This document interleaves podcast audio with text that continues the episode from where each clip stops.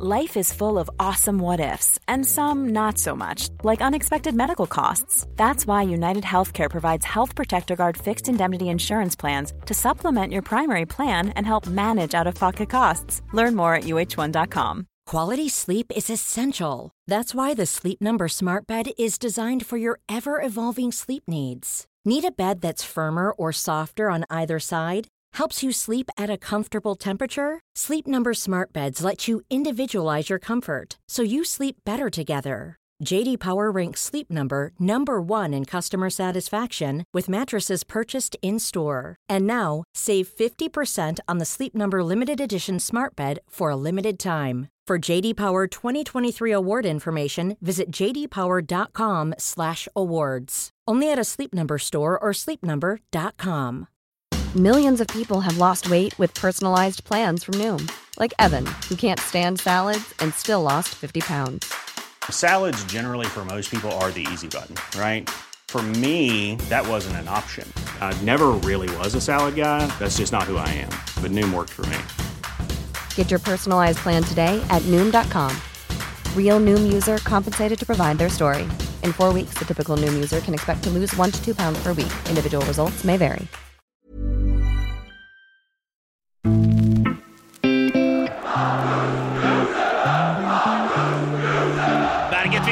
Marcus Rosenberg! Här kommer tionde målet för året. Första här är målet! Marcus Rosenberg den här gången som nickar in den där till Marcus Rosenberg. Och nu kan det hända saker. Marcus Rosenberg! Han är den stora Att Marcus Rosenberg i den sjätte tilläggstidsminuten, det absolut sista som händer i matchen, avgör mot Dynamo Kiev och blir hjältarnas hjälte i sin sista match. Vad säger man en dag som denna? Eh, den kärleken jag har för er, eh, för denna klubb. För att jag har fått uppleva eh, lagkamrater, ledare. Men framför allt att klubben har format mig till den jag är idag. Det är väl få spelare som lyckats sätta ett lika stort avtryck på en svensk klubb som Marcus Rosenberg gjorde efter återkomsten till Malmö FF 2014. Under fem och ett halvt år som spelare bidrog han till SM-guld, Champions League-spel och att klubben blivit den ekonomiska gigant som man är idag. Efter spelarkarriären var över valde Rosenberg att bli agent och starta firma tillsammans med Petter Andersson, den gamle Hammarby-spelaren. I podden talar Rosenberg om att de har resurser att jobba långsiktigt, men att det också är en helt ny värld jämfört när han själv var en ung talang. Dagens ungdomar har extremt bråttom men det är också för att de blir pumpade med informationen hela tiden via sociala medier. Eh, Det är lätt att bli påverkad att man, att man bryr sig mer om vilka skor man har på sig än hur man presterar.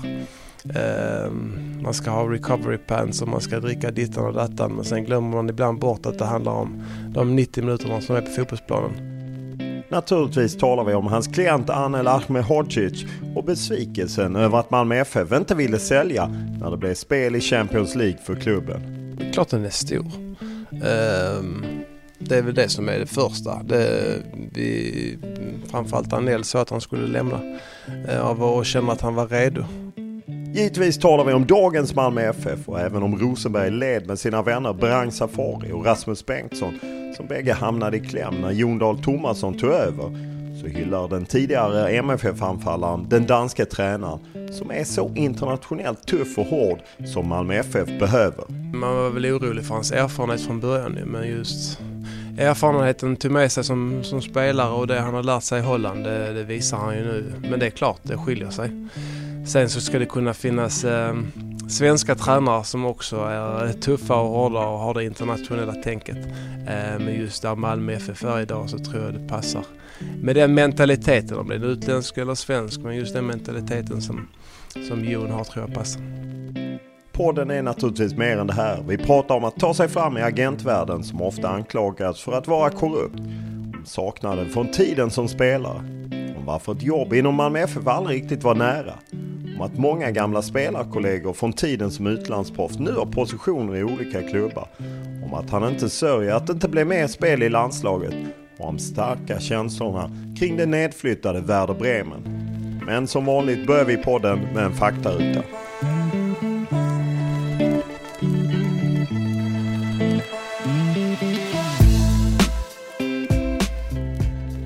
Ålder? 39. Bor? Höllviken. Familj? Eh, fru, två barn och en hund. Utbildning? Ja, det är inte mycket. Det är gymnasiet. Lön? Pension just nu. Vad kör du? Eh, en Porsche. Vad läser du? Eh, tyvärr alldeles för lite. Vad tittar du på? Serier. Casa de Papel just nu. Vad lyssnar du på? Radio. Poddar. Vad spelar du på? Eh, spelar inte mycket faktiskt. Vilken är din största upplevelse i fotbollssammanhang om du får välja en? Oh, svårt. Det är nog Salzburg, Champions League med Malmö. Vilken skulle du klassa som din främsta merit eh, som fotbollsspelare?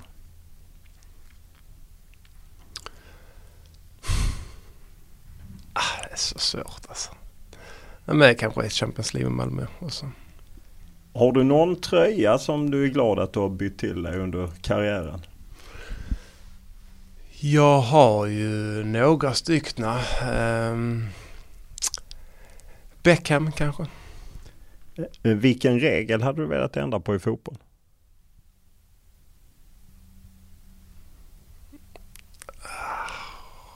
Pass.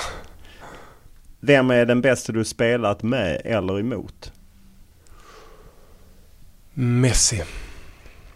Vid vilka tillfällen ljuger du? När det behövs. Vilket köp ångrar du som alla fotbollsspelare har köpt för mycket grejer? ja, det är nu någon klocka. Eh, vad var du bäst på i skolan om vi tar bort idrott och hälsa? Matte. När var du lycklig senast? Jag är lycklig då. När grät du senast? Uh, i... När var det? I torsdags? Ja, då kommer ju följdfrågan. Ja, nej men det var Ronald McDonald. Vi hade en golfturnering för barnsjukhuset i Lund. Så det var en pappa som hade mist sin dotter som hade berättat en, en historia om det. Det är ju Malmö FF i Champions League eh, och eh, eftersom du nämnde i faktarutan att det var stort spelare i Champions League. Hur är det att följa det vid sidan? Att eh, plötsligt ska de ställas mot Juventus och Chelsea och Sankt, Zenit Sankt Petersburg. Nej men det är jättestort. Man känner väl att man var med och byggde lite av det och sen så bara fortsätter de. Så att vet själv hur svårt det är. Så otroligt stort. Eh, och just att, att vara, det är ju ett par år sedan du slutade. Hur är det, rycker det fortfarande att, att du skulle vilja vara med de här stora stunderna? Alltid, alltid. Jag var och kollade några allsvenska matcher, då var det ändå ganska lugnt. Eh, Jag vet inte om det har med publik att göra och hela pandemin men när man väl var och kollade Rangers och kvalmatcherna så var det, mm, det var tufft. Hur eh, bearbetar du det? Jag har nu kommit fram till att eh, jag måste få sakna det alltid. Och att eh, det finns andra saker som är positivt med att slutat och andra saker som är roliga. Men kanske inte någonting som slår att vara fotbollsspelare. Vad säger du om eh, Malmös framfart? eh, Just tog sig fyra kvalrundor och hela vägen in i Champions League och samtidigt ändå hänger med i allsvenska toppen. Ja, otroligt starkt. Ehm, det är väl också som förening att man har växt på alla fronter. Det kan man säga nu. Ehm, de värvningar som har tagits in. Och det, är, ehm, det är på ett sånt sätt detta året som vi, Malmö tar sig in. Det är, det är rättvist. Tittar man på våra matcher när vi kom in så kanske vi skulle förlorat ännu mer Salzburg borta. Det kanske var lite mer hemmaplanfördel och lite flyt. Detta året var det mer rättvist. Eh, Just eh, det du nämner, jag menar man ser en kanske lite mer internationell touch på, på laget med Colak och Birmancevic och jag menar danska. Det är inte jättemånga svenskar jämfört med om man går tillbaka då när ni spelade. Det var Mange Eriksson, Erik Johansson, Mm. Forsberg, Isak Kiese. Är det rätt kliv att ta det liksom att bli mer internationella? Ja men det tror jag. Eh, sen får man aldrig missa det här och toppa det med egna produkter och, och svenska spelare. Eh, men jag tror Malmö har kommit dit där de tar dem ut, in en, en spelare från utlandet så är det en riktig toppspelare. Eh, och den slår ut eh, det mesta i allsvenskan och annars så tar man in det från, från Sverige och helst från det egna ledet. Man har även gått lite internationellt på, på tränarsidan. Jag menar, du var ju med på Ove Rössler på slutet och nu är det Jon Dahl Tomasson. Han känns kanske lite tuffare än en svensk tränare och lite mer ja, en internationell inställning. Vad är din bild av Jon Dahl Tomasson? Ja men det är väl det. Man var väl orolig för hans erfarenhet från början men just erfarenheten tog med sig som, som spelare och det han har lärt sig i Holland det, det, visar han ju nu. Men det är klart, det skiljer sig. Sen så ska det kunna finnas eh, svenska tränare som också är tuffa och hårda och har det internationella tänket. Eh, men just där Malmö FF är idag så tror jag det passar med den mentaliteten, om det är utländsk eller svensk, men just den mentaliteten som, som Jon har tror jag passar. Hur är det just det balanserandet mellan lite tuffare, lite mer kravställande och kanske lite mindre MBL-förhandling, att man ska förklara allting och liknande. Hur, hur, jag vet att du uppskattade Ove Rössler, kanske inte alla gjorde, men liksom han hade ju oerhörda resultat. Samma Jon Dahl Tomasson, du fick ju se på nära håll både Brang Safari och Rasmus Bengtsson hamnade lite vid sidan. Alltså, mm. Hur, hur balanserar man det? Nej, men det är väl det som är det svåra. Det kanske inte finns någon tränare som klarar av det förutom de i absoluta toppen kan jag tänka mig. Ehm, men det är ju det. Den tuffa mentaliteten och det här att man inte behöver förklara för spelarna varför de spelar och inte spelar. Eh, kommer väl utifrån. Man har aldrig fått en förklaring när man var utomlands varför man inte spelade. Eh, jämfört med Sverige där man kanske har en mm, närmare relation till spelarna. Och, så det är väl det som skiljer. Hur var det att se från sidan just liksom gamla kompisar som hamnade lite vid sidan? Det är klart det är tufft just det här med att man flyttar hem. Um, både Berra och Ralle hade väl som mig också andra erbjudanden där man kunde tjänat mer pengar men man kom hem för kärleken till klubben och då önskar man ju kanske att uh, det blir ett uh, lyckligare slut än vad det blev. Eh, om man ser en annan sak som Malmö ju pratar om som du är inne på, just det här med unga spelare, egna produkter. Hur ska man liksom samtidigt få in dem? För jag menar Malmö tar ju fram mycket unga spelare. Samtidigt då har man krav att, att gå långt och man tar in Nej, men Jag tycker precis som Malmö gör just nu. Det är en stor variation på startelvan när, när man eh, kombinerar Europa och med, med allsvenskan. Eh, tittar vi på de spelarna som är uppe nu så är det många yngre talanger från Malmö som får chansen och det är många som kommer upp. Eh, nu när Malmö har tagit det ännu ett kliv så kanske det också blir ännu ett kliv att komma från U19 upp i A-laget och då har man gjort så att man lånar ut spelarna istället att de får seniorfotboll i ett år och sen är de mer redo. Så det jag tycker att Malmö är på, eh, på just på rätt spår. Du gjorde ju själv det, gick på lån till Halmstad BK. Är det en bra väg liksom att man istället ja. för att stanna och kämpa i Malmö att gå till en klubb där man får mer speltid? Jag tror först och främst att det är helt personligt. Man måste känna att man utvecklas man varje dag så kommer man bli en bättre fotbollsspelare. Eh, sen när jag kom upp eh, så var Malmö FF på en helt annan nivå. Då var skillnaden mellan U19 och A-laget var eh, inte lika stor. Plus att du hade ett B-lag där alla spelade hela tiden. Du, du fick ju verkligen seniorfotboll i B-laget. U21 nu hoppar Malmö till och med av. Det, det är för stor skillnad nu och sen är A-laget betydligt bättre. Så att jag tror man måste bara följa eh, A-laget och hur starka de är och hur stark spelarna är. Så det, det är helt individuellt. Vissa passar i att eh, träna och få något inhopp de första åren och det fick jag i Malmö och sen när jag kände att jag inte utvecklades längre så tog jag steget till Halmstad så det passar mig. Så det är, i slutändan är det väldigt, väldigt personligt. Eh, hur mycket känner du att du har en del i sen din hemkomst? Jag menar ni var med i Champions League två gånger, många SM-guld och så. Hur, hur mycket känner du att din del är? Från då är det klart att det är stort. Uh, nu så är det ju inte så stort men det, det man kan väl känna att man kanske har bidragit med är väl tron på att det är möjligt. Det är väl alltid svårast den första gången. Så att, eh, eh, ja ungefär där. Eh, det kommer in mycket pengar. Vad tycker du man ska satsa på? Ska man gå på mer internationella värvningar eller ska man plöja ner mer i sin akademi? Ännu en gång mixen. Helt klart. Du ska lägga ner jättemycket pengar på ungdomsverksamheten. Den ska bli betydligt bättre. Allt med faciliteter alla som jobbar runt spelarna och klubben. Eh, samtidigt så ska du inte vara rädd för att satsa stort när det verkligen är en spelare som kommer förändra Malmö FF och göra det lättare att ta sig ut i Europa. Eh, vad är ett rimligt mål i, i Champions League? Eh, jag menar Europa League så gick ni ju faktiskt vidare två gånger medan de mm. gånger ni var med i Champions League hade ni svårt. Vad är liksom rimligt när man går ut in mot ja, de Nej, som men vann rimligt, rimligt är att inte gå vidare. Det är det. Ehm, sen har vi sett innan att det, det sker mirakel. Men det är ett litet mirakel fortfarande för svensk fotboll och även för Malmö FF att ta sig hela vägen till Champions League. Jag tror det är mer rimligt just nu för Malmö FF att verkligen slåss om matcherna i Europa League och de resten av de allsvenska klubbarna, kanske Conference. Ehm, men Malmö tar steg för steg och det gör de andra allsvenska klubbarna också. Så. Men just nu är det väl inte rimligt att säga att man, man ska ta sig vidare.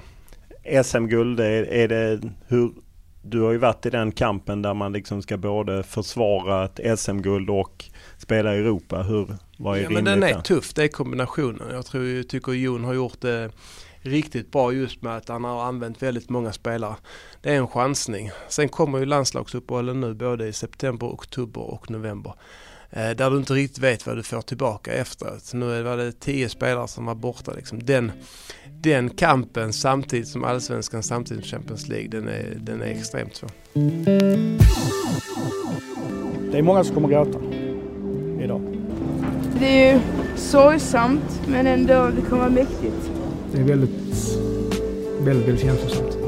Det är en person som som betyder så mycket för Malmö, som betyder så mycket för Malmö stad.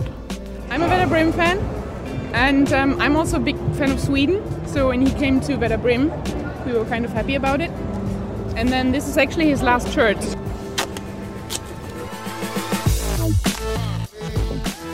Du har själv pratat om saknad. Hur var omställningen när du hänger upp dojorna där i, i, i slutet på 2019? Ja, alltså den är svår att beskriva. Jag tror nog man måste uppleva den för att verkligen förstå.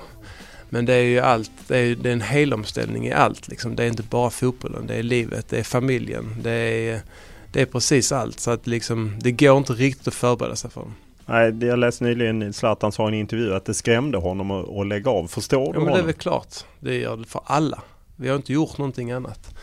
Jag hade lite flyt att jag började med, med padden eh, några år innan. Jag ja, slutade, du har en paddelhall i Höllviken. Exakt, vi har en i Höllviken och en i Värnamo. Så det blev ändå att man, man kom utanför fotbollsbubblan lite. Så steget var väl eh, aningen lättare men fortfarande saknar den omklädningsrumskänslan. Eh, det här eh, träna varje dag, jag vet inte det, det skiljer sig så enormt vad du än gör. Liksom. Det är därför jag kan förstå att det är många som blir tränare för då får du ändå lite hålla kvar vid den känslan. Vad saknar du inte? Eh, schema. Eh, du, det talades om Malmö FF. Jag vet när jag intervjuade Niklas Carlén så sa han att man hade pratat med dig om att ha någon roll bredvid Daniel Andersson. Man misstänker kanske att det var det de Georgsson fick nu. Att Daniel blev sportsdirektör och han blev sportchef för herrarna och så. Hur nära var det att du stannade i Malmö FF? Nej men det stämmer ju att vi hade diskussioner. Sen mm, kom vi inte riktigt så långt som exakt vilken position. Eh, det jag ville göra från början det var bara att komma ur bubblan liksom. Eh, det är väl kanske den som är det jobbigaste valet egentligen. Det lättaste är att stanna inom fotbollen, inom Malmö FF, bli tränare eller jobba runt Danne eller vad som helst. Så att jag kände väl att jag ville utmana mig själv och göra någonting helt annat. Så därför blev det detta spåret. När man läste lite intervjuer, bland annat Kvällsposten, så sa du att du inte visste. Men var det verkligen sant? Hade du inte agentspåret på gång liksom redan tidigare? För det kändes som att... Jo, det väl klart. Det var väl några månader innan jag slutade som jag hade börjat med det. Men det, det är väl klart att det är just agent eh, kanske är lite känsligt att prata om under ens karriär att man vill börja med det. Ja, för jag tänker det. Du har ju tagit en del spelare du delade omklädningsrum med. Mm. Hur, hur landar det i fotbollsvärlden? Ja, det funkar faktiskt jättebra. Alltså man känner ju varandra redan från början. Eh, tar man in spelare nu som är, eh, bor en helt annanstans så pratar man ofta, man tittar väldigt mycket på deras matcher men det är, eh, det är inte så ofta man ses ändå. Eh, och just de spelarna som man har känt sen innan och de man har spelat med, de, de känner man på en annan nivå.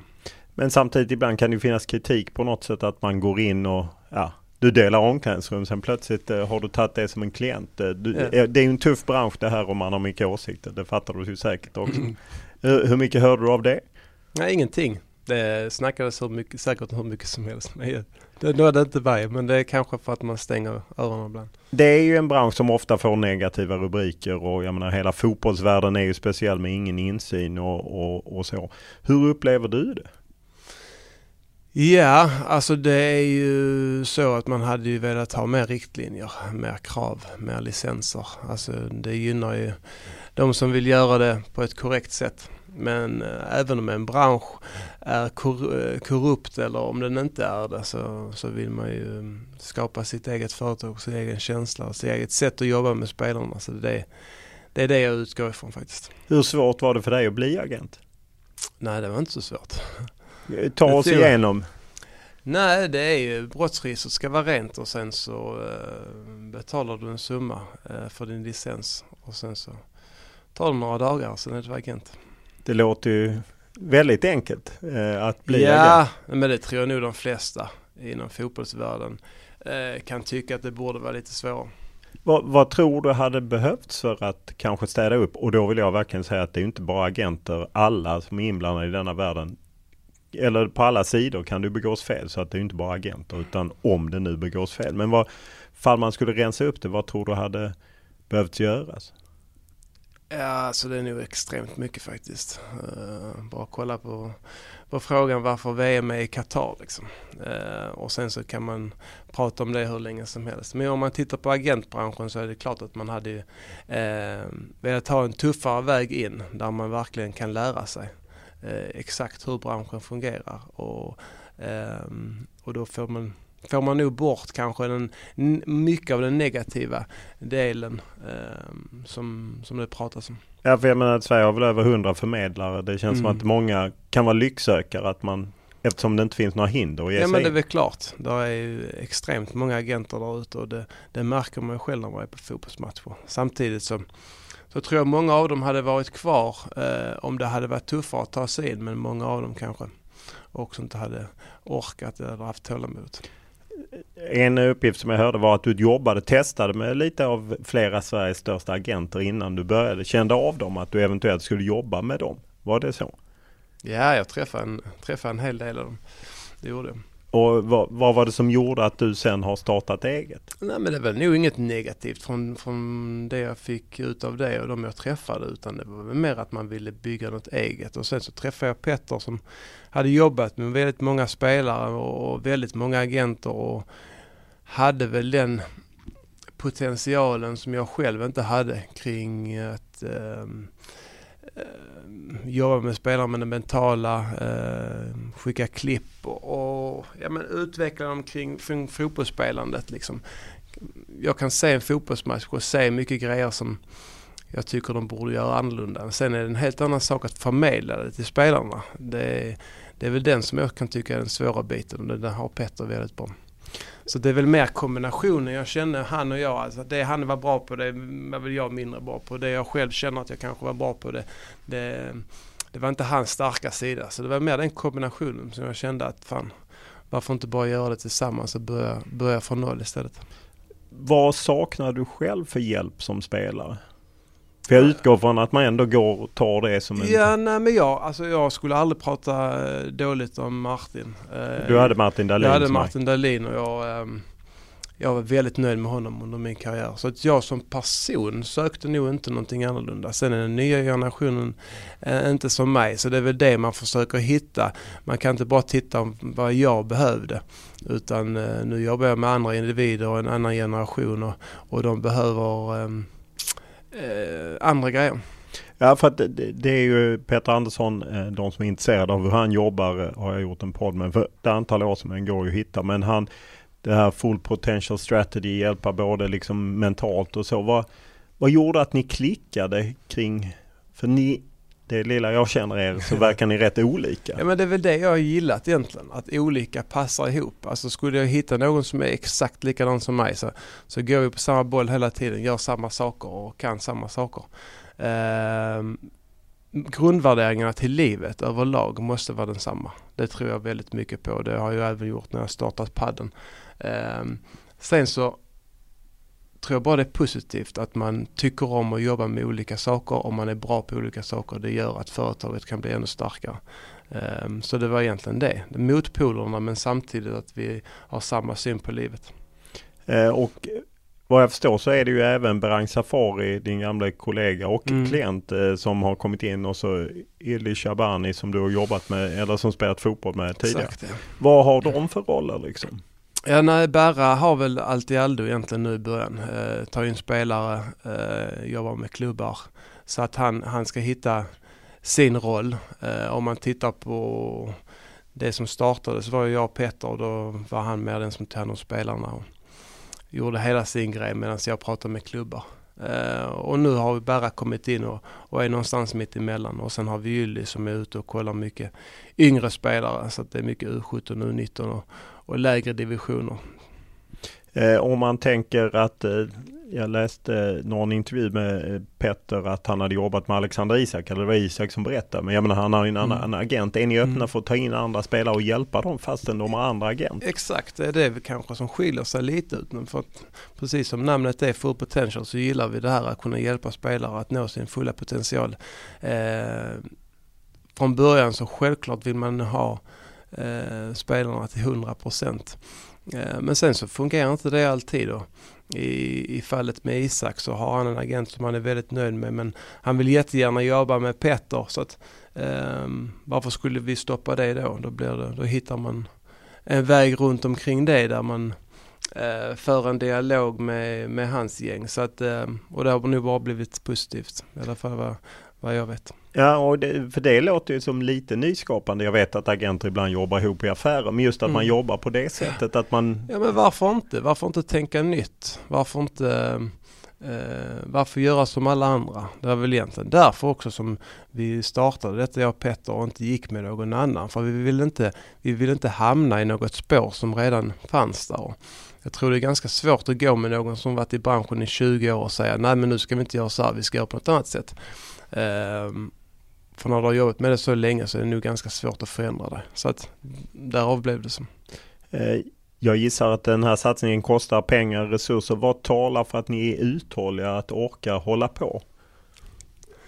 Eh, ja, nej men det är väl för att vi har um, ekonomin för det som fotbollsspelare. Och det här är absolut, drivkraften är liksom absolut inte pengar utan drivkraften är att ha ett ett, ett, ehm, en karriär efter fotbollen som är rolig, som är tillfredsställande, där man kan hjälpa yngre. Ehm, bara se när de går och tar sina steg och blir bättre, det är liksom det som man är ute efter. Det, men jag gissar att det inte är välgörenhet rakt igenom? Att Nej, det är väl klart att man vill till slut att det ska snurra liksom. Um, men det är lite helt olika branscher. Jag har varit i fotbollen där man fick betalt ganska tidigt och sen gick jag in i padden där liksom den dagen man öppnade hallen så trillade det in pengar och sen så går man in i detta där det bara är investeringar efter investeringar. Så man måste ha ett helt annat mindset. Uh, det här är mycket mer långsiktigt. Så att men för mig, tror jag på någonting så har jag inga problem med att investera hur mycket som helst. Ehm, så länge tron finns där och man känner att man utvecklas. Eh, jag har ju följt den här branschen i lite drygt 20 år och ofta hör man ju det här nya agenter som kommer in säger att jag ska bara ha ett fåtal klienter, jag ska liksom jobba långsiktigt och liknande. Rätt få klarar av att man ändå ändras. Jag tror mycket fotbollsbranschen är så att liksom det blir affärer och det blir så. Vad talar för att ni klarar att hålla liksom den här linjen? Jag tror faktiskt det är för att vi har ekonomin på plats. Att vi aldrig kommer bli beroende av pengarna. Eh, jag tror faktiskt det är det som gör att folk snubblar till slut. Att de blir desperata, att de ser okej okay, vi går minus hela tiden. Jag går minus fortfarande efter snart två år.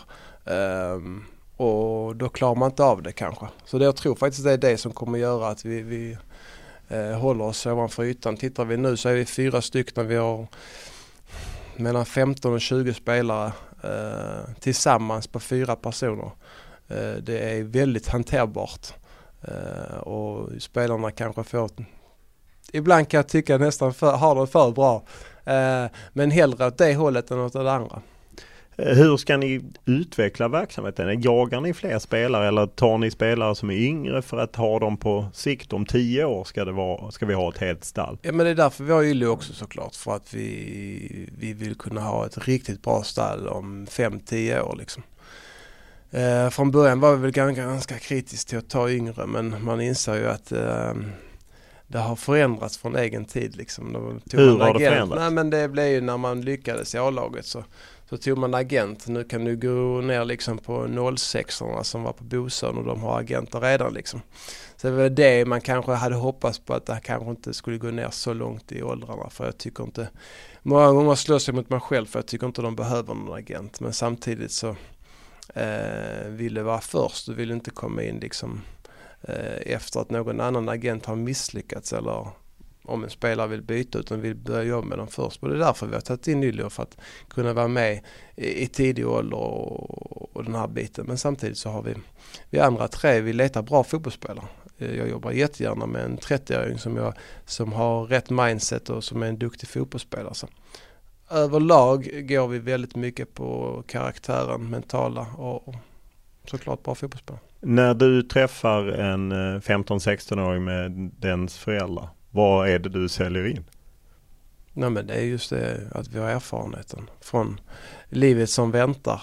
Um, sen brukar jag också, också, också, ofta prata om att man inte uh, ska ha bråttom. Dagens ungdomar har extremt bråttom men det är också för att de blir pumpade med informationen hela tiden via sociala medier. Uh, det är lätt att bli påverkad att man, att man bryr sig mer om vilka skor man har på sig än hur man presterar. Ehm, man ska ha recovery pants och man ska dricka dittan och dattan men sen glömmer man ibland bort att det handlar om de 90 minuterna som är på fotbollsplanen. Så just det här att hantera det, ta med sig alltihopa med videoanalys, med recovery pants, med shakar och vad, allting vad som erbjuds till dagens ungdomar. Tar man det på rätt sätt så blir det positivt men det, det hjälper inte dig om inte du har den här switchen när du går ut på plan att vinna till det är liksom allt. Det är den som är den viktiga. Kan du se liksom, ja men de är 16-17 år, den kommer lyckas, den kommer inte lyckas för att den har den mentala styrkan eller vad Nej, det nu alltså det jag kan tycka är att när man väl ser en 16, 17, 18-åring på planen om man, om man ser någonting man tycker om. Det behöver absolut inte vara att det är den bästa just då.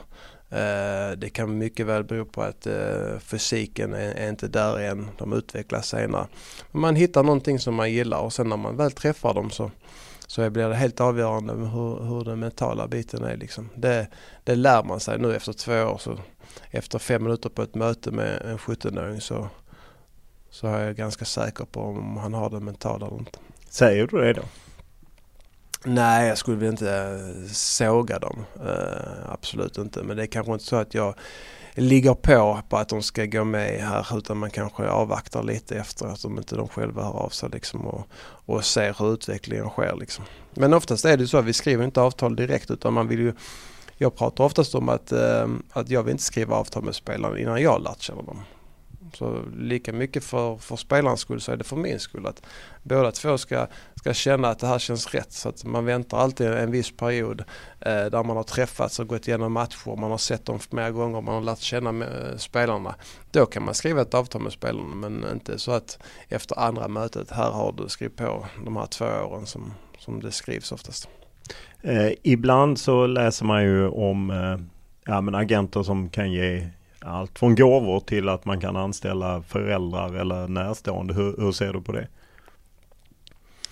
Men det är egentligen som alla andra branscher. Det finns ju alltid någon ful sida på, på allt. Så att ehm, eh, vi får slut dem via kunskap och erfarenhet.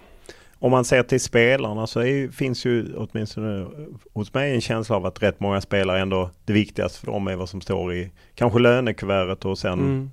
hur, hur, påverkar man dem som verkligen liksom tycker det är det viktigaste och inte? Men är det det viktigaste så jobbar vi då jobbar de inte måste jobba de med någon annan agent faktiskt. Eh, sen skulle det vara så så är det klart att ekonomin är också viktig. Men det gäller ju ändå att bara titta på hela fotbollsbranschen. Det är en bransch där det florerar enormt mycket pengar. Så du behöver inte fokusera på pengar. Alltså fokuserar du på att bli, bra på fotboll så kommer pengarna automatiskt. Det kvittar hur du gör. Alltså nu kan du bli proffs i vilket land som helst i världen känns som. Eh, jämfört med när man själv liksom. Jag vet jag hade ett erbjudande från Ryssland där 2004 när jag stack till Ajax.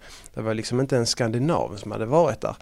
Och det var väldigt skrämmande. Nu har ju hela världen öppnats upp på ett helt annat sätt. Eh, och de flesta spelarna på något sätt kommer de ju ut liksom. Även om de knappt har presterat i allsvenskan så, så kan de nästan komma ut. Så att eh, det är ju verkligen just det tänket. Presterar du, gör, spelar bra fotboll så kommer det automatiskt.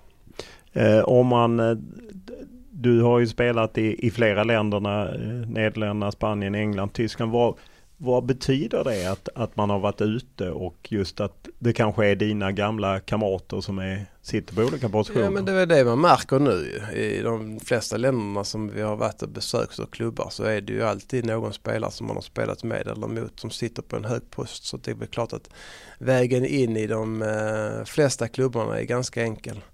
Ehm, så det är, det är ju verkligen någonting som man har tagit med sig. Jag trodde nog inte det skulle vara så lätt att komma in. Jag trodde inte den generationen hade nått så högt upp men eh, den har den gjort. Så, att, eh, så det är kul. Det är samtidigt också extra roligt att resa. Då reser man också och träffar gamla vänner. Och man pratar kanske inte bara om, om ens egna spelare utan det blir lite av en vänskap. Hur är det i Sverige? För jag menar, du är ju en kraftig symbol för Malmö FF och kanske åtminstone av supportrarna exempelvis AIK och Blåvitt kanske inte alltid uppskattar. Nej men jag tror de, de skiljer, man skiljer på det liksom. Jag har inte haft några problem med några svenska klubbar och besökt de flesta. Så att, eh, eh, nej faktiskt jättebra relation med, med alla sportchefer.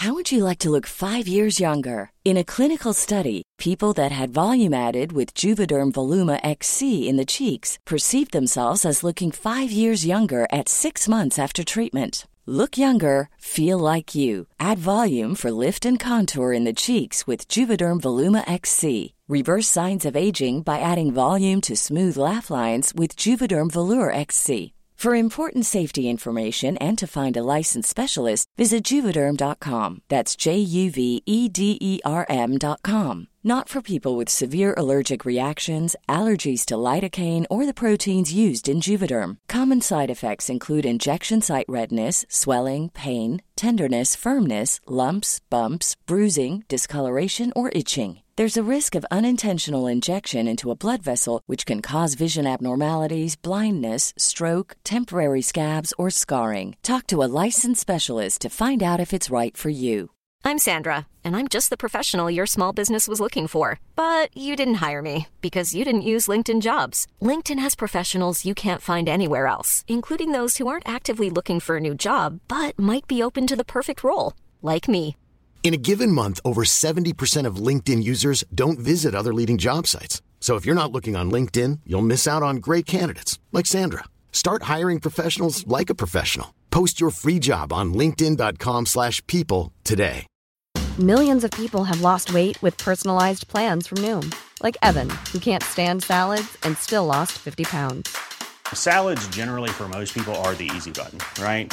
For me, that wasn't an option. I never really was a salad guy. That's just not who I am. But Noom worked for me. Get your personalized plan today at Noom.com. Real Noom user compensated to provide their story. In four weeks, the typical Noom user can expect to lose one to two pounds per week. Individual results may vary. Och redo i, eh, här bak vid straffområdet, men istället... där till Rosenberg och där kommer det!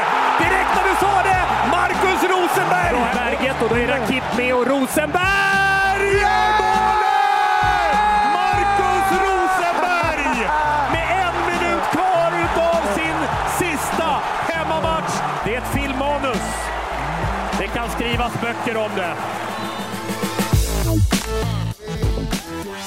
Om vi knyter tillbaka till när du slutade Dynamo Kiev, den matchen, otroligt avslut. Hur ofta kollar du tillbaka till den matchen?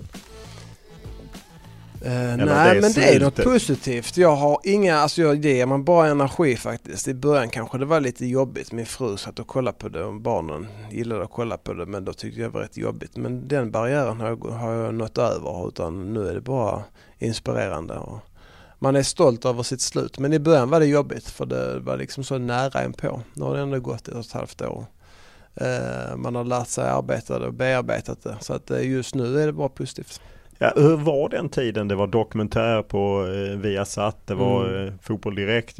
Liksom alla gjorde ju enormt långa, stora grejer. Du stod i centrum, vilket jag kanske vet att du inte alltid gillar, åtminstone mm. vid sidan av plan. Hur, hur var det? Det var faktiskt kul. Det var att man byggt upp sig en erfarenhet om eh, hur man ska hantera det och hur mycket man ska göra. Eh, och så gäller det att hitta balansen. Som fotbollsspelare måste du göra intervjuer, du måste synas. Det är ju den valmöjligheten jag har nu. Nu behöver jag inte göra någonting om jag inte själv vill. Men då var man ju tvungen ändå att respektera yrket och, och liksom eh, media en del av det. Så att eh, hanteringen blev perfekt. Dokumentären gjordes och, eh, i samråd med de som filmade där och det var jättebra. Eh, det är väl klart att det var extra tryck i slutet men det var ju ändå fortsatt fokus på fotbollen. Nej, men jag tycker resultatet visar väl att det hanterades bra. Ja, och fanns det något extra i att, att du avslutade med att göra att målen gick vidare, även om du inte var med mm. sen, men just att du avslutar på något sätt på topp, vilket ja, är rätt få förunnat. Ja. ja, nej men det, alltså, det har man aldrig kunnat måla upp det scenariot heller, så det är väl klart att det är bara stolthet efteråt. Ja. Um, jag tror att, att sluta som fotbollsspelare är, är tufft eh, för alla. Um, sen nu, nu när man har lite perspektiv på det så tror jag ändå med pandemin med det avslutet så tror jag inte jag kunde fått ett bättre avslut och ett lättare avslut för mitt nästkommande liv liksom efter fotbollen. Eh, ja det har varit tufft eh, men det kunde ha varit betydligt tuffare. Så att eh, kombination med att jobbat igång padden, kombination med att familjen var där hela tiden, ville att jag skulle fortsätta liksom och att jag fick ta beslutet själv med mig och min kropp och det avslutet, nej, kunde inte bli bättre. Att just sluta och du pratar om att det kan vara en svår omställning. Vad kan fotbollen lära sig för att hjälpa spelare som slutar? Eller är det bara ett eget ansvar att det är upp till dig själv? Nej men det är kanske liksom att utbilda ännu mer liksom. Att inte att det ska behöva ställas frågor från en spelare.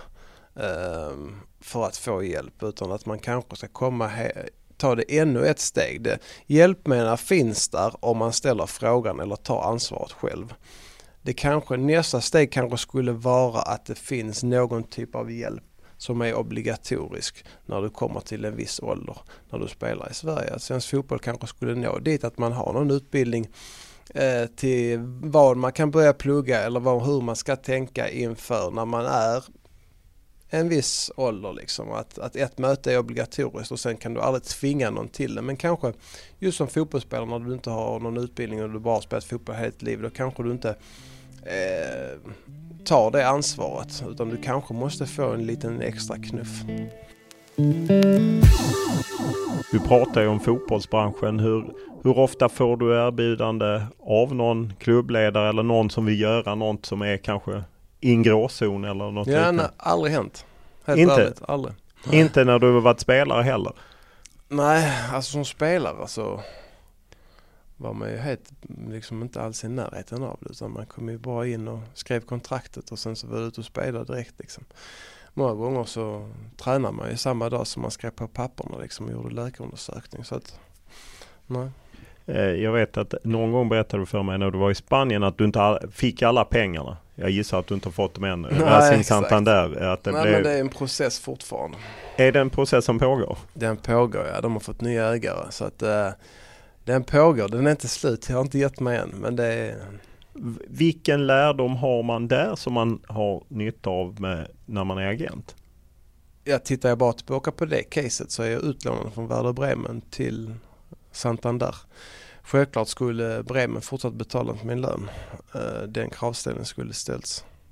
Men är, har du sådana erfarenheter med dig och som Petter Andersson och liknande? Har ni det med er? Ja men även den sidan har vi. Jag har ju gått detta caset via Fifa och sen har jag tagit in en advokat från Spanien som har dratt det nu i slutet. Så att eh, det är väl klart, det har gett erfarenhet. Sen att jag har eh, inte lyckats helt än. De har betalt en del men eh, det är fortfarande där vi är men det är klart att det har också gett erfarenhet. Men det är väl lite så som vi pratar om det, men det är också säljet liksom. Vad man än går igenom så har man gått igenom det. Det var väl, det var väl typ när Anel skulle välja Bosnien eller um, Sverige. Sverige. Det var liksom första gången jag sa till honom, fan jag har sålt in att jag kommer lära dig allt, jag har all erfarenhet men just detta vet jag inte. Här måste du gå på hjärtat. Det är, det är ditt beslut, ingen annan ska kunna ta det. Och, eh, det som känns rätt för dig, det är, det är du som ska åka flera gånger om året iväg när det är ibland när det är tufft för kroppen och du spelar mycket matcher så ska du resa iväg och spela matcher där och det är liksom det måste vara en positiv mindset för att åka till ett landslag.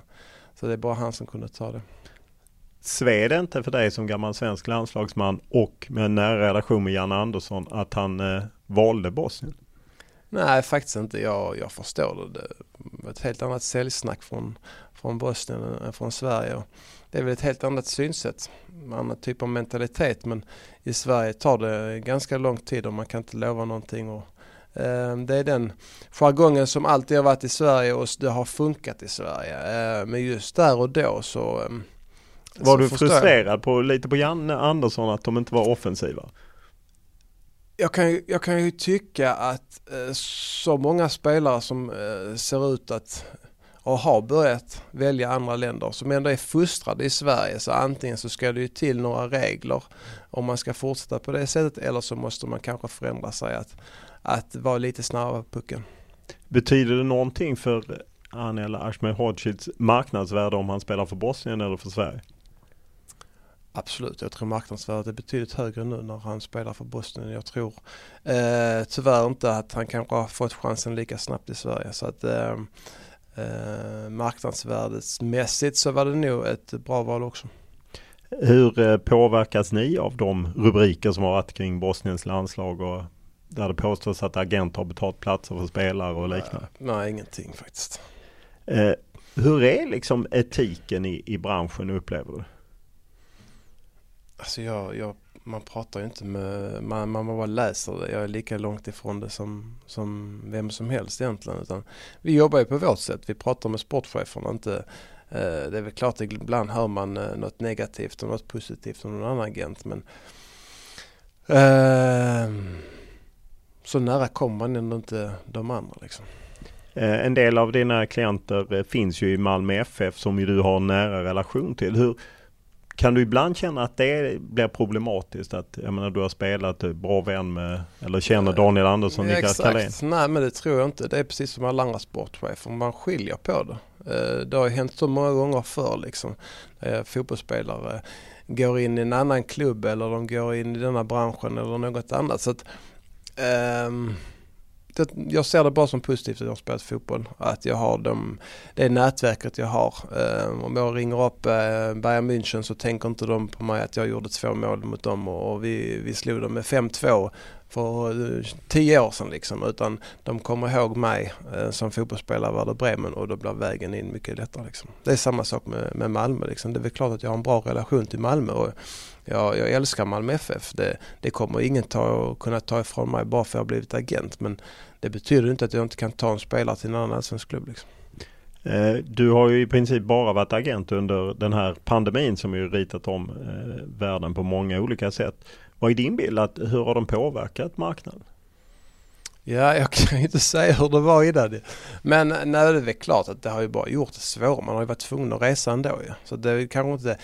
För egen del så har det väl det som var det jobbigaste med att pandemin fanns där när jag slutade var väl att det här att man hade byggt upp friheten, kunna resa, åka och träffa vänner och resa och, och träffa klubbar, att det skulle vara något positivt. Det blev liksom inte, det blev negativt. Jag har gjort många resor under pandemin men alla har ju varit ganska tråkiga. Alltså Eh, har jag varit i Italien så har man åkt dit via olika flyg. Det har tagit lång tid. Man kommer dit, det är helt öde på gatorna. Man sitter på sitt hotellrum och väntar på sitt möte och sen går man in och så måste man testa sig. Det har liksom inte varit någon positiv upplevelse utan det är bara get the job done och, och åk hem liksom. Och den bilden eh, hoppas man ju förändras när pandemin är över. Att man kan liksom tycka det är väldigt kul att kunna resa ibland. Eh, om du jobbmässigt, hur tror du klubbarna har påverkat? Eller det vet vi ju ekonomiskt. Samtidigt mm. så ännu så länge har det inte blivit någon massarbetslöshet bland spelare. Men upplever du att det är tryck på löner, mindre affärer? Jag skulle säga att jag, jag märker i så fall trycket på ålder. Det blir tuffare för de som närmar sig 30 och över. Eh, om du vill ha en, en spelare runt 20-årsåldern som, eh, som du verkligen tror på, då har det inte förändrats så mycket ekonomiskt. Men däremot om du är 30 och ja. jagar ett nytt kontrakt, då Exakt, är det inte lätt. då är det inte lika lätt. Nej. Påverkar det hur ni tar in klienter? Ja men såklart, alltså speciellt så som vi jobbar när du vill forma spelare. Det är väl klart att det är svårt att forma en 30-åring. Eh, samtidigt så har de rätt mindset och de är eh, bra fotbollsspelare. Så, så vill du inte tacka nej men får jag välja så är det självklart att du väljer någon yngre. Eh, man följer en del av era affärer via sociala medier. Det är ju så det funkar nu för tiden. Mm. Jag menar, även ni har Instagramkonton som många andra agenter. Man säger Jesper Karlström och det är Simon Tern och, och liknande. Hur, hur, viktigt är det att synas och att liksom vara, vara synbar? Ja, Petter trycker på det. Petter Andersson Petter alltså. Andersson tycker, trycker på det väldigt ofta. Så han, det är ju han, han är ju, han är ju följt med den nya generationen. Eh, Medan jag är väl inte alls lika bra på sociala medier. Så det är väl därför det är bra att, att Petter är också involverad. Det är för att vi syns. Det är därför jag kanske sitter här idag för att han pushar på det också. Nej men det är väl klart att det synas så att folk vet att vi finns. Så att valmöjligheten av spelare öppnar upp sig. Eh, så att ja, det, det, är ett måste i slutändan. Jag såg att han var VD när jag kollade upp lite ja, om bolaget. Exakt. Så ja, det är han, han som är chef. Vara, han får vara chef, det är lugnt. Det är inga problem. Eh, hur många spelare har ni idag? Ja men någonstans mellan 15 och 20 så att vi har inte skrivit med alla så att eh, någonstans mellan 15 och 20.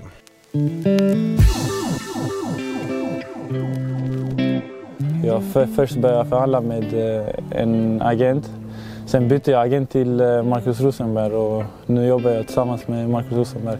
Och jag, tycker, jag tror hans eh, erfarenhet kan eh, hjälpa mig väldigt mycket och kontraktet Kontraktet gick rätt så snabbt att förhandla med andra ord.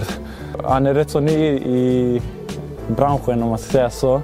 Men jag tror det kan bli riktigt bra.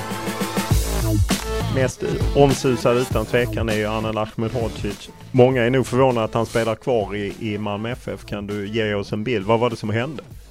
Ja, nej men det, Malmö FF gick till Champions League och ville inte sälja. Var det så alltså? Mm. Så att eh, det är väl ungefär där så det är väl klart att det finns detaljer på det liksom. Men eh, klubbar fanns där. Eh, Som även kunde möta Malmös prislapp tidigare? Ja, ungefär i alla fall. Om vi säger så. Han hade blivit eh, en väldigt dyr fotbollsspelare. Hade han blivit dyrast i Allsvenskan genom tiderna? Dyrast mittback kan vi säga. Dyrast mittback. Så han har inte slagit Isak eh, Zlatan helt enkelt? Beror lite på. Ah, okay. Eh, var det de liksom klubbarna i Italien det talades om Atalanta, Napoli och så eller fanns det andra? Ja, nej men det fanns faktiskt allt möjligt. Eh, det är därför jag har varit och rest som jag har gjort liksom, för intresset har ju varit enormt.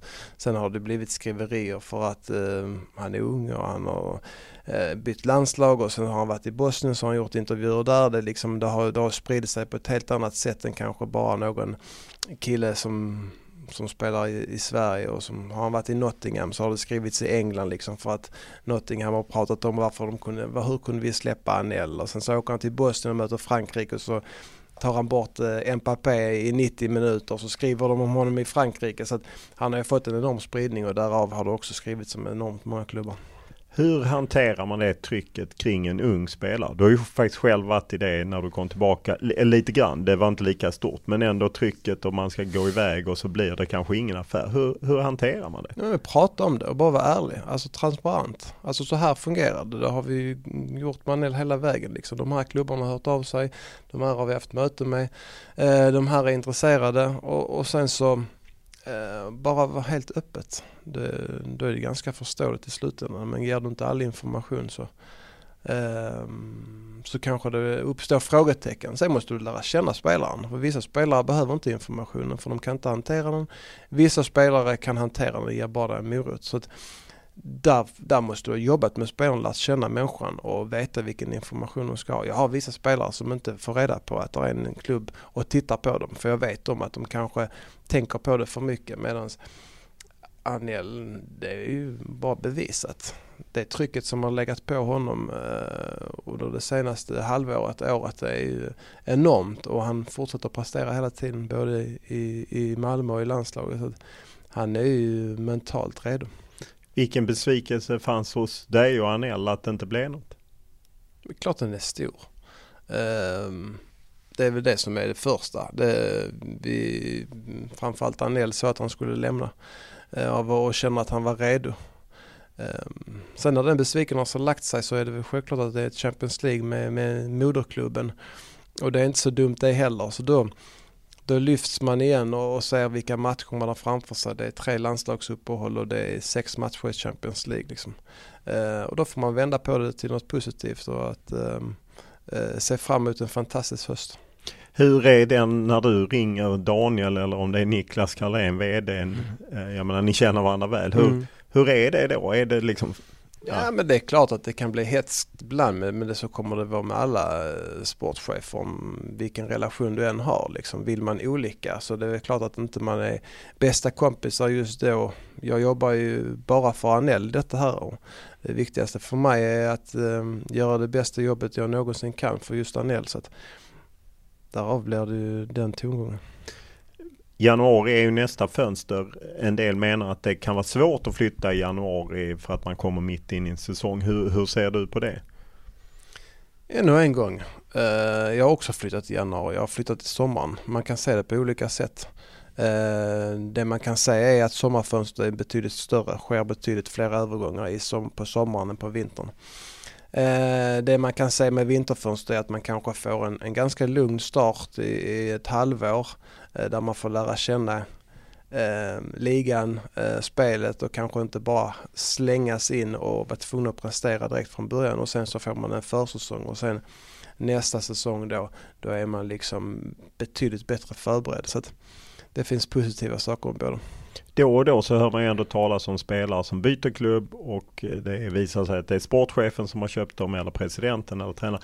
Hur säkrar man det att, att alla vet att nu kommer den här spelaren, behöver inte bara vara Anel utan mm. vilken spelare som helst. Hur säkrar man att alla är med på, ja, går det, det? Det kan du ju inte heller. Du kan inte du, kan, du, du får oftast inte bara tag i alla som är involverade i klubben utan det handlar ju bara om att eh, man får bygga en relation som i alla andra branscher. Liksom. Det är väl klart att många av sportcheferna som jag pratar med det är gamla spelare som jag har spelat med, många vänner. Det är, det är klart att det är lättare att göra affärer med dem men en, kanske någon, eh, något land som jag inte själv har spelat i och någon klubb som jag inte känner till alls. Så, mm, aldrig träffat människan. Mm, så är det, det är precis som i alla andra. Hur är det när du sitter på en klient som är så attraktiv och många, hur, jag gissar att många hör av sig till dig och vill göra det, både agenter och klubbledare och så. Hur, hur screenar man det? Hur väljer man? Det här verkar seriöst, det här skippar jag. Ja, nej men alltså det är faktiskt bara man lär sig. Man lär sig vilka som är seriöst och inte. Eh, stora bra klubbar som, som vi pratar om här, de hör ju av sig direkt till mig. Så att det, det behövs oftast inte någon, någon agent som säger att de är de enda agenterna i världen som kan ta dem till denna klubben. Liksom. Ja, men då bara ringer jag upp den klubben och så så inser jag liksom att det inte fanns något intresse eller att det fanns ett intresse. Så att, mm det, det går att gå runt för ibland, det, jag menar det är ju större klubbar som ibland jobbar med vissa av de här lite gigantiska agenterna. Ja men så är det ju. De har ju byggt upp ett helt ett, ett nätverk på det sättet. Så att, eh, och sen är det vissa klubbar som har sina agenter som man ska gå via och då får man prata med dem först. Att, um, det är så branschen fungerar så man måste ju klart man måste vara lite flexibel. Hur, eh, det blir ju också så tryck kring spelaren. Eh, det kan vara vänner, det kan vara lagkamrater som tycker att det är klart du borde vara iväg och varför är det inte, kommer du inte iväg och så. Hur? Transparent. Det är precis det jag sa innan. Alltså bara vara ärlig hela tiden. Prata med spelarna, sätta upp mål. Många gånger kan vi sätta upp ett mål att spelaren ska vara i en klubb i, i, i, två år. Det är det som är målsättningen. Du ska utvecklas på detta sättet. Vi träffas, vi går igenom matcher. Vi ser vad de är bra på, vad de har utvecklats på just med statistik och data. Så där kan man verkligen använda det på ett jäkligt bra sätt bara säga att man ska komma längre ner, en, en högerback ska komma, eller högerytter ska komma längre ner mot, mot linjen för att slå inlägg för att det visar sig att det blir mer mål då. Så kan man ta fram den statistiken och så kan man gå igenom allt det där liksom. Just i Anels fall så har det varit en anhörig som haft en del synpunkter. Hur hanterar man det? till, till slut stänger man ju av för man, det är liksom vuxna människor som inte man kan eh, påverka i slutändan. Så till slut får man stänga av. Till en början så försöker man ju medla men till slut visar det sig kanske vara svårt. Eh, om man ser till klubben som då ska hantera en spelare som har viss besvikelse till början men sen du spelar Champions League. Hur, hur mycket pratar man med dem sen för att liksom nu ska vi försöka göra det här bättre i nästa läge? Det är klart man gör på en plan alltså. Det är självklart. Eh, det är, det är inte bara eh, agenters ansvar att ta hand om spelarna. Det är, det är som vilken arbetsplats som helst. Det är väl klart att om en spelare är besviken så är det upp till, till klubben också att ta sitt ansvar. Vad tror du är Anel Ashmehordzic kvar i, i Malmö efter vinterfönstret? Det har jag svårt att säga. Och sett till att han nu ställs mot eh, bra klubbar. Han har ju visat i Bosnien att han gjort bra. Men vad betyder det? Kan priset gå upp eller kan det gå ner? Nej, det är klart att priset alltid kan gå upp. Eh, men jag tror framförallt att eh, prestationen och hans hans eh, eget ego, hans potential och hans självkänsla kommer bli betydligt bättre efter detta. Du får kickar som fotbollsspelare när du klarar av Mbappé mot Frankrike. Um, sen gäller det att hitta balansen. Sen ska du liksom möta Mjällby borta. Det är inte säkert lätt. Liksom. Det är den balansgången som är viktig för Anel men det är också viktigt för, för Malmö FF och för, för landslaget också där när han åker. Att liksom se, man kan inte köra slutband bara för att han är ung så kan han inte spela var tredje dag hela tiden utan han måste också få vila ibland. Så att det är väl den balansen. Vilken klausul har ni med Malmö? Om ni har någon klausul att du får gå, får vi bara den kronan där, då får du gå i januari. Ja det vet jag inte. Det, det är som, låter som inga kommentarer. Ja det får, någon fråga får bli inga kommentarer på. Absolut. Mm. Eh, du var ju ute länge och representerade Sverige i mästerskap och sånt. Vad är du, om det är något du tittar, några grejer vad är du nöjd med? Liksom val du gjorde, att du kände det blev helt rätt? Nej men jag tycker allt. Alltså jag har alltid gått min egen väg tycker jag. Jag har slutat i landslaget två gånger och de gångerna tycker jag fortfarande att det är helt rätt. Jag ehm, hade inte det att göra för jag spelar inte. Så att, eh, och jag tyckte inte det var kul, då slutade jag. Så att, ehm, var det en sorg att det, det, du inte spelade? Jag har aldrig spelat i landslaget så jag har aldrig fått den känslan som de som har haft en, en, en, plats där och känt sig hemma har älskat att åka på landslaget och älskat att spela för dem. Jag har aldrig, aldrig fått smaka på det utan jag har alltid varit avbytare eller så har jag spelat för att någon var skadad eller så spelade jag för att det var en träningslandskamp. Utan jag fick aldrig den känslan så att eh, jag har aldrig smakat på det så jag kan inte sakna det. Eh, just eh, Janne Andersson när han kom tillbaka, hade ni någon kontakt då att eller han tog över landslaget, att du skulle komma tillbaka? Med tanke på hur bra du gjorde det då? Ja, nej, men vi pratar nu, vi pratar ju lite. Vi har ju haft kontakt genom hela karriären så det är klart att vi någon gång pratar vi liksom om det kanske. Eh, speciellt där när det gick så bra. Vi gick till Champions League och det blev rätt mycket mål så att eh, det är väl klart att frågan har väckts kanske men eh, inte så att det blir några längre diskussioner för att men som jag sa innan, jag har gått min egen väg. När jag var klar var jag klar med allt och det är samma sak när jag var i West Brom. Det fanns erbjudande från flera olika länder ute i Europa men jag hade bestämt mig. Eh, så det var ingen som kunde påverka mig. Vi skulle hem. Så då fick vi sitta kvar där och därför det blev så sent i februari också för att de andra fönstren hade stängt. Så att West Brom trodde väl inte på mig att jag... De trodde jag körde något spel liksom men inte där heller utan det var ett rakt och det är samma sak med landslaget när jag slutade där med, med Erik. Det var inte svårare än att man bara ringde upp och sa vad man tyckte och tänkte. Så. Markus Rosenberg, Werder Bremen. Der schwedische Nationalspieler trifft sehenswert gegen Gladbach. Mit insgesamt sechs Torschüssen ist Rosenberg der aktivste Spieler auf dem Platz und wird hier mit seinem achten Saisontreffer belohnt. Ja! Tor! Tor zählt.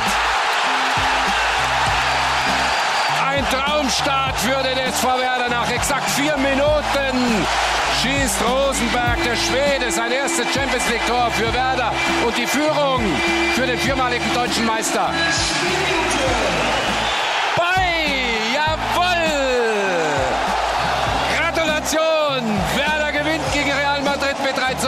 Ist nicht zu fassen. Es ist nicht zu glauben. Mit einer Rumpfelf. En annan klubb jag vet att du har haft eh, starka känslor för är, är ju tyska Werder Bremen där ju du delvis fick liksom efter flytten från Ajax fick fart på karriären och sånt. Ja. Vad känner du när de trillar ur? Nej men det är en sorg. Alltså det är ju Malmö FF först, sen är det Bremen. Det var, vi var där i fem år, min dotter föddes där. Eh, Baume sportchef som var kapten där, Clemens Fritz som var högerback under alla mina år är eh, också involverad i klubben. Borowski som är min närmsta vän från Tyskland var ju andra tränare nu två år och slutade. Så att, nej men det är som en familj. Det är en väldigt familjär klubb och jag har varit där flera gånger. Vi var där för några år sedan, så det var tio år sedan som vi vann eh, kuppen så då hade vi någon, någon grej där nere. Så att, eh, jag är där ibland, det är nära att ta sig dit och jag känner mig alltid hemma när jag kommer dit. Mycket vänner så att det är tungt när de åkt ut, helt klart. Finns det resurser och krafter att de kan ta sig tillbaka tror du? Eller har Resurserna det... är nog knappa just nu men det är en fotbollsstad. Det är en publik som kommer vara där alltid. Så att någon gång på grund av det kommer de komma tillbaka. Men det kan ta lite tid på grund av det ekonomiska. Du kanske kan styra dit några spelare? exakt. Eh, om man ser Malmö då, om du rankar liksom de stora i, i Malmö-historien, var placerar du in dig där själv? Nej men det är väl en sån typisk grej som alla andra får hålla på med. Eh, tycker jag blir fel om man själv skulle börja ranka sig. Eh, på ett sätt kan man ju säga att du delvis ibland hamnar i skuggan av Zlatan. Hur, hur, var det liksom att både i Malmö, han försvann ut, landslaget mm. var ju han given, inte du och så.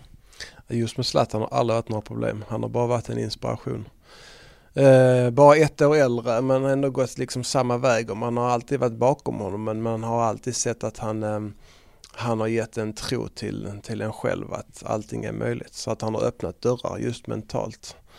Um, jag gick till Ajax efter han lämnade, då gick han till Juventus liksom och sen gick jag till Bremen. Men sen, det är klart att han har haft en, en eh, helt annan växling i sin karriär men han har ju ändå öppnat dörrarna mentalt att allting är möjligt för att komma från, från Malmö. Liksom. Hur, eh, hur är, ser du på att han som 40-åring i princip fortfarande håller på? Ja det, det är helt otroligt. Ja. Det är väl som hela världen egentligen pratar om hur, eh, att det inte ska vara möjligt så det, det är helt galet imponerande.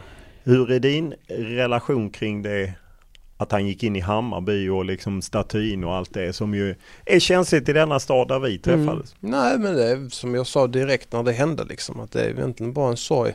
Uh, Malmö FF, jag tror alla supportrar och alltihopa det handlar Det är klart att det uttrycker sig som ilska men jag tror det handlar um, i grund och botten mest om sorg vad man har sett Zlatan som en MFF-figur och en som har um, visat eh, Malmö FF för världen i alla klubbar han har varit i. Liksom, han gör mål från Barcelona, så är det liksom Malmö-killen som har gjort mål. Så det är väl klart det är väl det, är väl det som har, har varit tyngst för folk. Jättebra. Stort tack. Tack själv. Podden är producerad av Anton Toft och mig och klippt av Daniel Eriksson. Och givetvis vill vi ha era synpunkter och tankar. Enklast är att mejla mig olof.lund.tv4.se eller skriva till mig på Instagram eller Twitter. Då är det ju Olof Lund som gäller i ett ord. Stort tack för den här veckan!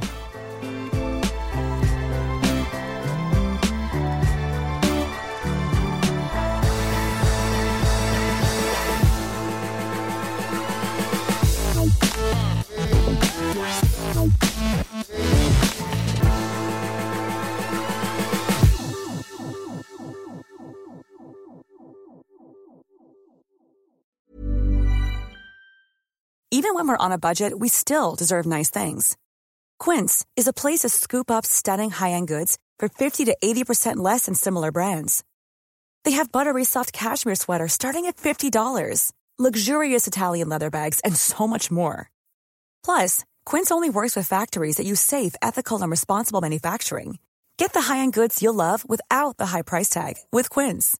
Go to quince.com/style for free shipping and 365-day returns. Mom deserves the best, and there's no better place to shop for Mother's Day than Whole Foods Market. They're your destination for unbeatable savings, from premium gifts to show-stopping flowers and irresistible desserts. Start by saving 33% with Prime on all body care and candles. Then get a 15-stem bunch of tulips for just $9.99 each with Prime. Round out Mom's menu with festive rosé, irresistible berry chantilly cake, and more special treats. Come celebrate Mother's Day at Whole Foods Market. Are you ready for truly hydrated skin? Meet Hyaluronic Body Serum, a breakthrough in body care from Osea. It's clinically proven to instantly increase hydration by 161%. Their lightweight, fast absorbing serum delivers 24 hours of nonstop hydration for silky smooth skin without the sticky afterfeel. Osea's latest innovation combines the magic of their best selling hyaluronic sea serum with a new formula that's good for the whole body and five types of hyaluronic acid to target every layer of the skin.